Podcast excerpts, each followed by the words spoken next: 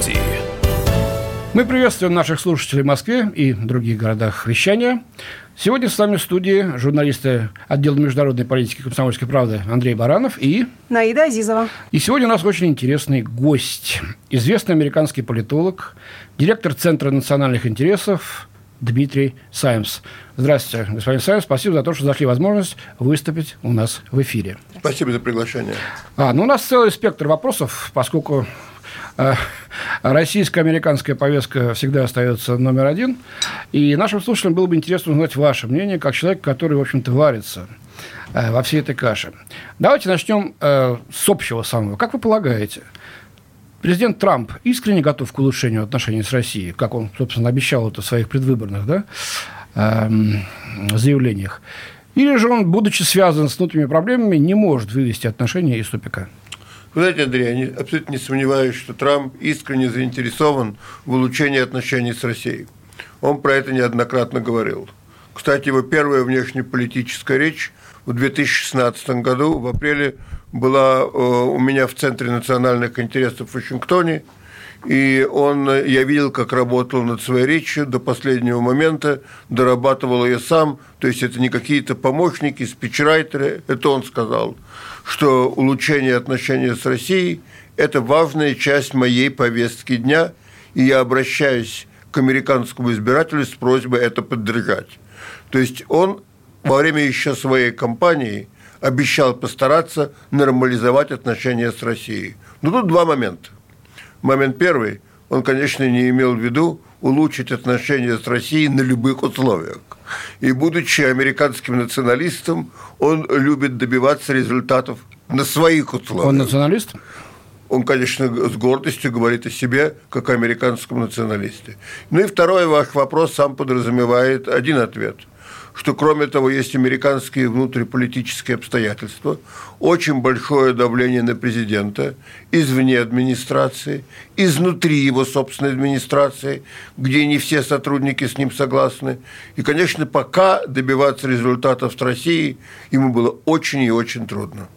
В, этой связи э, такой вопрос. Если уж э, президент Трамп, э, если уж президент Трамп так обременен обязательствами, если его сдерживает его собственный кабинет, стоит ли Москве вообще выступать с некими миротворческими инициативами? Или же они заранее обречены на провал? Как вы думаете? Ну, заранее мало что обречено на провал потому что есть какие-то вещи, где интересы однозначно совпадают.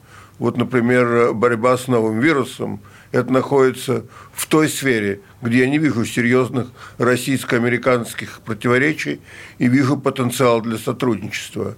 Но наверняка, э, когда мы говорим, допустим, о какой-то стабилизации в Сирии, хотя позиции Москвы и Вашингтона различны, но вот никто не хочет там серьезной эскалации. Э, Еще администрация Обамы э, способствовала дестабилизации Ливии – но сегодня, опять-таки, ни Москва, ни Вашингтон не хотят, чтобы это стало площадкой для конфликта. Но есть серьезные реальные противоречия. Например, президент Трамп искренне против Северного потока-2. Это не давление на него, да. это не чьи-то интриги, он вот считает... Ну, ему, да, удалось приостановить его. Хотя мы говорим, что достроим прессами. Хотя придется на год э, пролонгировать все эти дела. Что касается вируса, я вспомнил Обаму, вы упомянули. Он говорил о трех угрозах для США. Это терроризм, вирус Эбола, тогда значит, был главный вирус, и Россия заодно. Вот видите, сейчас уже с вирусами боремся вместе. Ну, вот такой вопрос. Э, что вместе у нас? Как вы думаете, будет ли пролонгирован СНВ-3, договор о стратегических наступательных вооружениях? А это круг краеугольный камень, вообще последний, оставшийся международной безопасности, да, военной. И если нет, то что у нас ждет? Новая гонка вооружений с неизвестным концом? С войной или с экономическим проигрышем одной из сторон? Пролонгирован на той э, базе, которая существует сегодня, я в этом очень сомневаюсь. Потому что э, в Пентагоне существует убеждение, что этот договор безнадежно устарел. Что а, возник... что, а что мне нравится -то? Ну, начнем с того, что возникли новые системы вооружений. Не только российские, но, кстати, американские, которые этим договором не покрыты. Значительная часть современного оружия, о котором говорил президент Путин, этим договором вот никак не затронуто. Ну, может быть, займемся выработкой нового договора с учетом новых вооружений, хотя бы, чтобы какую-то базу договорную ну, вот сделать. Вопрос стоит в том, как дополнить пролонгирование договора какой-то принципиальной, пусть не очень детальной договоренностью о том, что мы будем делать с новыми вооружениями, и очень трудный вопрос, что делать с китайскими ракетами. Потому что вы понимаете, что есть 2000 сейчас китайских ракет, которые могут достигать острова Гуам, которые могут достигать Гавайи, и есть угроза даже в потенции Аляски. И Соединенным Штатам очень трудно сегодня соглашаться на пролонгирование договора, который позволяет Китаю вооружаться без возможности американского ответа. Не надо ссориться с Китаем. Но это отдельный разговор. Давайте поговорим э, об одном из самых-самых э, привлекающих внимание прессы событий в эти дни в Вашингтоне. Откуда вы, кстати, только что вернулись. А именно к слушаниям в Сенате об импичменте Трампа. Как, по-вашему, будут развиваться события? Отрешат американского президента от власти или нет? Какие у вас прогнозы? Знаете, быть уверенным, когда происходит суд над Трампом, и очень часто он так себя ведет, как будто он свидетель не защиты обвинения и выкидывает такие провокационные номера, что ничего нельзя исключать. Например? Ну, он делает какие-то заявления о том, что вот, э, например, по Украине э, у него с самого начала э, были планы не только добиваться хороших отношений с Украиной, но и одновременно как бы давить на Украину по линии коррупции, и что это было частью его программы. Он это первоначально абсолютно отрицал. И как-то вот в это вписалось то расследование, которого он требовал в отношении вице-президента Байдена и его, его сына. А, но а, вот э, в Сенате э, должно быть очень важное голосование по, по поводу того, нужно ли вызывать дальнейших свидетелей. И это голосование будет четко близким – потому что пока ни у той, ни у другой страны нет достаточного числа голосов. Мое предсказание состоит в том, что республиканцы, скорее всего, это голосование выиграют. И на этот раз им помогут демократы.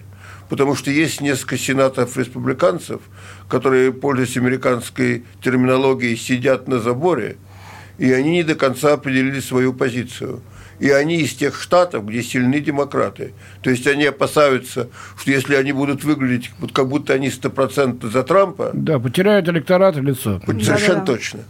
Но вот им нужно что-то было бы получить от этого голосования. И они говорят, хорошо, мы позволим вас вызывать Джона Болтона, советника по национальной да, безопасности. он такую свинью подложил своей книжкой. Совершенно тоже. верно. Но дайте нам что-то. Давайте мы вызовем вице-президента Байдена и его сына – что если вызывать свидетелей, то чтобы обе стороны могли вызывать свидетелей.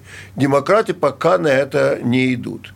Если они на это не пойдут, вот и в последнем голосовании, то я думаю, что шансы достаточно велики, что Сенат решит большинство, может быть, в один голос, что свидетелей вызывать не будет. Я не могу об этом говорить с уверенностью, но вот шансы на это достаточно реальны. Да. Если Давайте... это произойдет, то я думаю, что следующий этап будет почти немедленное голосование по поводу того, что делать с импичментом.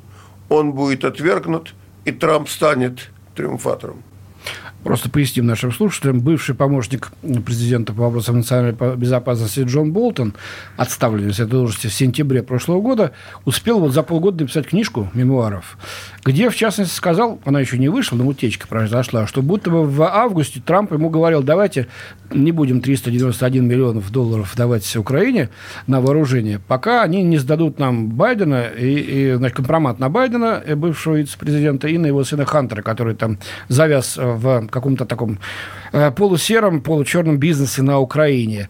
А, вот это дало демократам возможность э, воспользоваться этим. Говорит, да, давайте, давайте послушаем. Ну, зато тогда и Байдена вызовут. Дмитрий, вы ведь... Можно, секундочку. Да. Скажите, тут есть очень важный нюанс. Какой? То, что Трамп просил расследовать Байдена и его сына, просил украинские власти, в этом нет никаких сомнений. Но вопрос состоит в том, почему он просил – вот версия Джона Болтона якобы состоит в том, что он просил, потому что он хотел нанести ущерб компании Байдена. Да, это а, что... а, а Трамп говорит, на Украине большая коррупция. Я не требовал никакого компромата. Я говорил, займитесь расследованием коррупции и не делайте исключения ни для кого, в том числе до Байдена. Вот тут есть две разные версии республиканцев и демократов. Понятно. Оставайтесь с нами. Гость в студии.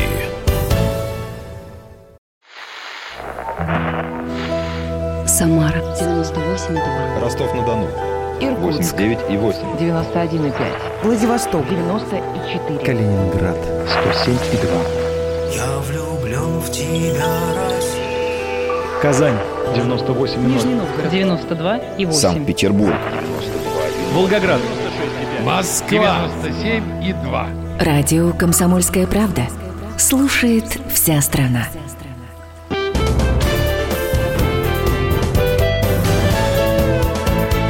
Гость в студии.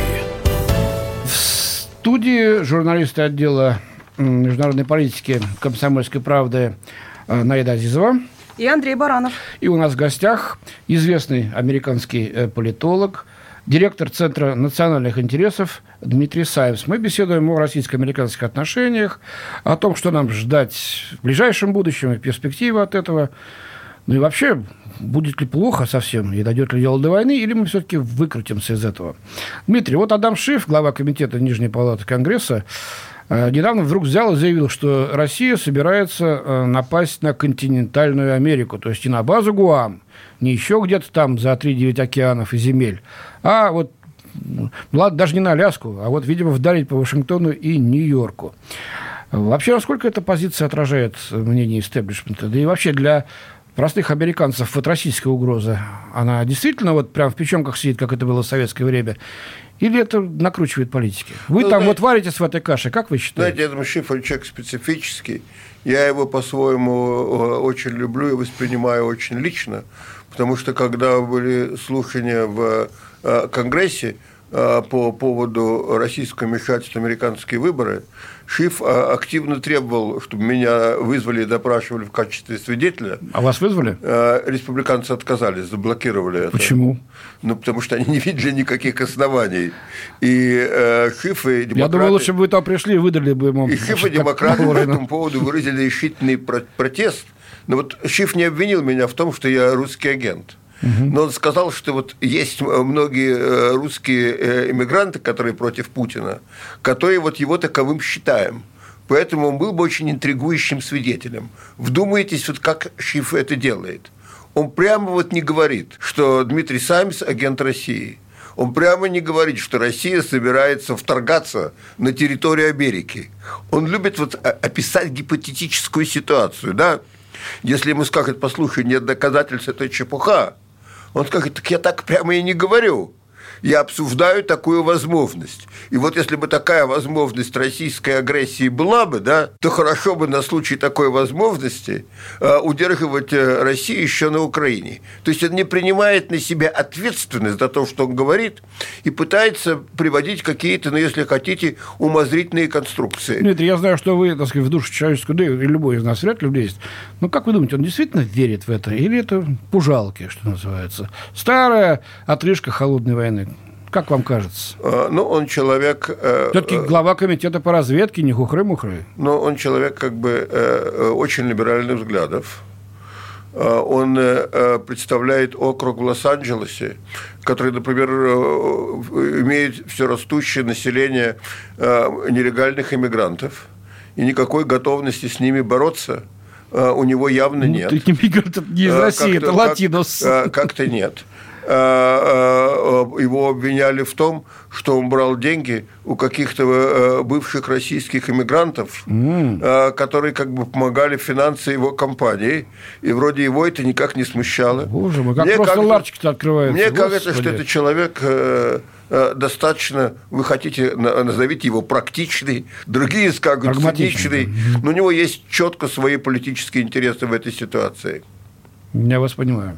Давайте поговорим о санкциях. Санкции из-за Крыма. Как вы думаете, это навсегда? Ведь полуостров у нас можно отнять только через войну. Нет, почему же? Э, Есть и другие способы. Ну-ка, сделать какие так, же, интересно? Сделать Ну, так, расскажите. чтобы, чтобы полуостров не был частью независимой Украины. А как? Как это Чтобы возможно Украина сделать? перестала быть независимой. Э, Э, Хорошо, от, ко- от кого она может зависеть? От Дмитрий, США? это ваше мнение или в Конгрессе есть так- такое мнение, как вы Э, Вы полагаете? знаете, это мое мнение как историка. Так. Когда говорят, что вот ничего никогда не будет, то мы, то мы знаем, что даже Солнечная система на каком-то этапе Увы, да. э, может перестать существовать. Э, Был Советский Союз, и его не было. Под угрозой находится сегодня американское доминирование. Так что, когда говоришь, Крым никогда не вернется Украине, мне кажется, что это немножко как бы преувеличение.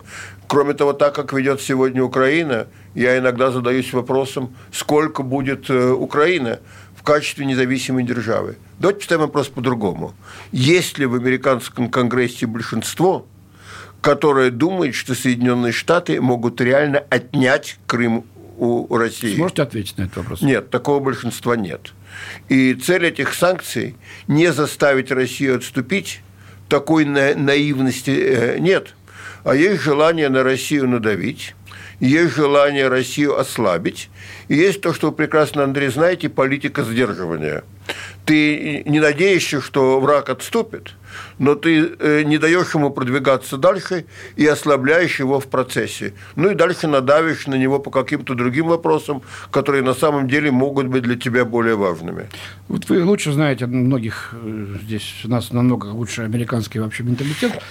Нет ли здесь какого-то психологического раздражения тем, что Россия вот на директора планеты замахнулась и пытается, значит, э, свои права качать. И они совершенно реально думают, что они правы, заставляя эту вот, в эту выскочку вернуться на свое место. Ну, Андрей, я думаю, что вы говорите о центральной проблеме. И, конечно, вы вот использовали такие выражения, которые американские политики не примут. Потому что ваше выражение... Я просто пытаюсь их понять. Вы, потому что вы явно, э, вот явно к такому американскому подходу вы относитесь негативно. А давайте я сформулирую вот то же самое, но немножко по-другому. Давайте. Как говорила Кандализа Райс, э, что вот э, в результате холодной войны э, победили Соединенные Штаты. и Бывший побед- госсекретарь, я просто для наших да. слушателей И напомню. победили и победили Соединенные Штаты и их союзники. Кроме того, победила демократия и мир во всем мире. И что никакой нет необходимости иметь э, геополитический э, плюрализм, а вполне адекватно иметь один центр силы, которым готовы быть Соединенные Штаты. Это не только в интересах э, Соединенных Штатов, но и в интересах международного мира. А вы, Россия, на это замахнулись. Вы, по-моему, даже никак это не отрицаете, Я правда? это знаю. Я вам сейчас расскажу одну историю нашим слушателям заодно. В 2000 году на президентских дебатах в штате Миссури, когда Гор боролся с Бушем, я был, значит, э, там, и э, э, после дебатов вышли участники. И вышла Кондолиза Райс. Она тогда была еще доктор Райс, а не помощник по вопросам национальной безопасности, не госсекретарь. Я подошел к ней и спросил, доктор Райс, а почему нам вот сейчас вместе э, на равноправной э, основе не сотрудничать? Такой сноп прям вот энергии из глаз ее, таких очень лучистых. О каком, дословно, о каком равноправии вы можете говорить? Вы потерпевшая поражение в холодной стороне, э, войне сторона. Вы можете быть только младшим партнером и учиться у нас демократии. Мы готовы учить вас бескорыстно. Я просто упал в осадок. Э, Андрей, 2000 ну, год. вот- вот Мне все я- стало ясно, что нам ждать в 21 веке Ну, от вот почему Америки. я не падаю э, со стула, когда вы это говорите? И почему мне так легко вам поверить? Потому что это... Я об вот- этом написал заметку, можете. это, это, это то, это то, не только как она говорила и как она думала. Вот меня можете спросить, насколько она была искренней, я не знаю. Но она точно в, америка- в формулировании американской политики она руководствовалась идеей, что Соединенные Штаты должны быть одним гегемоном мира. Ее выражение, не мое. И опять-таки Россия бр- бросила этому вызов. И, конечно, это вызывает разочарование и раздражение в да. подобного рода кругах. Понятно. Дмитрий, говоря о том, как э, США возомнили себя гегемоном мира, ваши же слова, э, что вы думаете о сделке века Израиля и США по Палестине, где как раз вот э, Вот США совсем и на днях она произошла. да? выступила, да, медиатором, посредником. Иран и Палестина уже категорически отвергли это предложение. Европа, похоже, не определилась, как реагировать. В четверг Владимир Путин и Бенемин Нетаньяху обсуждали этот вопрос в Москве. Ваше мнение? Нам надо поддержать э, предложение Трампа или же оно заранее невыполнимо? Знаете, это, конечно, очень специфическая сделка. Действительно говорят о сделке века.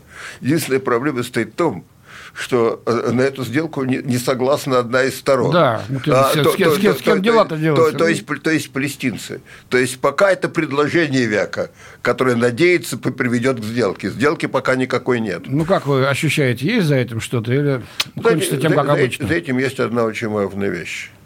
В современном мире международное право, э, резолюции ООН, предыдущие позиции сторон играют всю меньшую роль. Это правда, увы. Всю большую роль э, играет сила.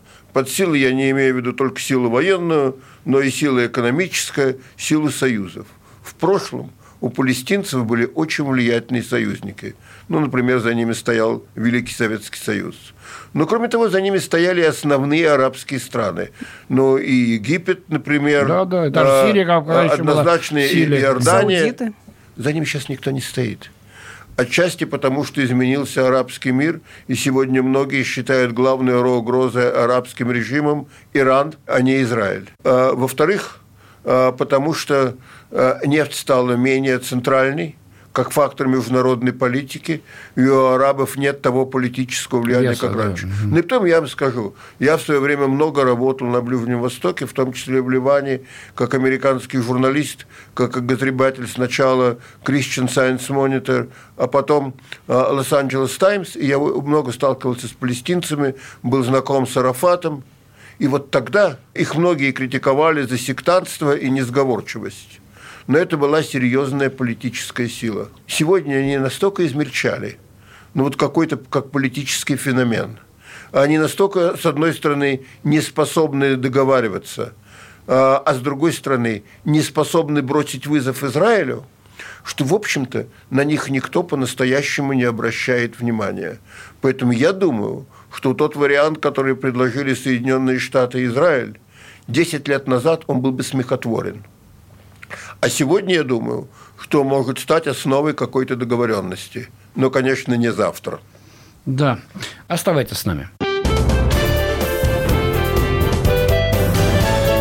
Гость в студии.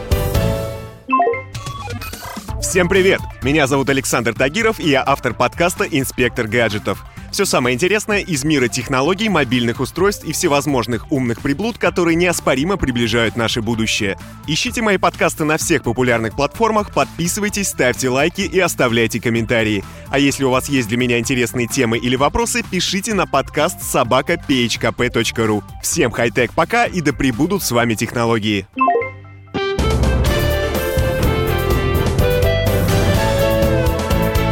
Гость в студии.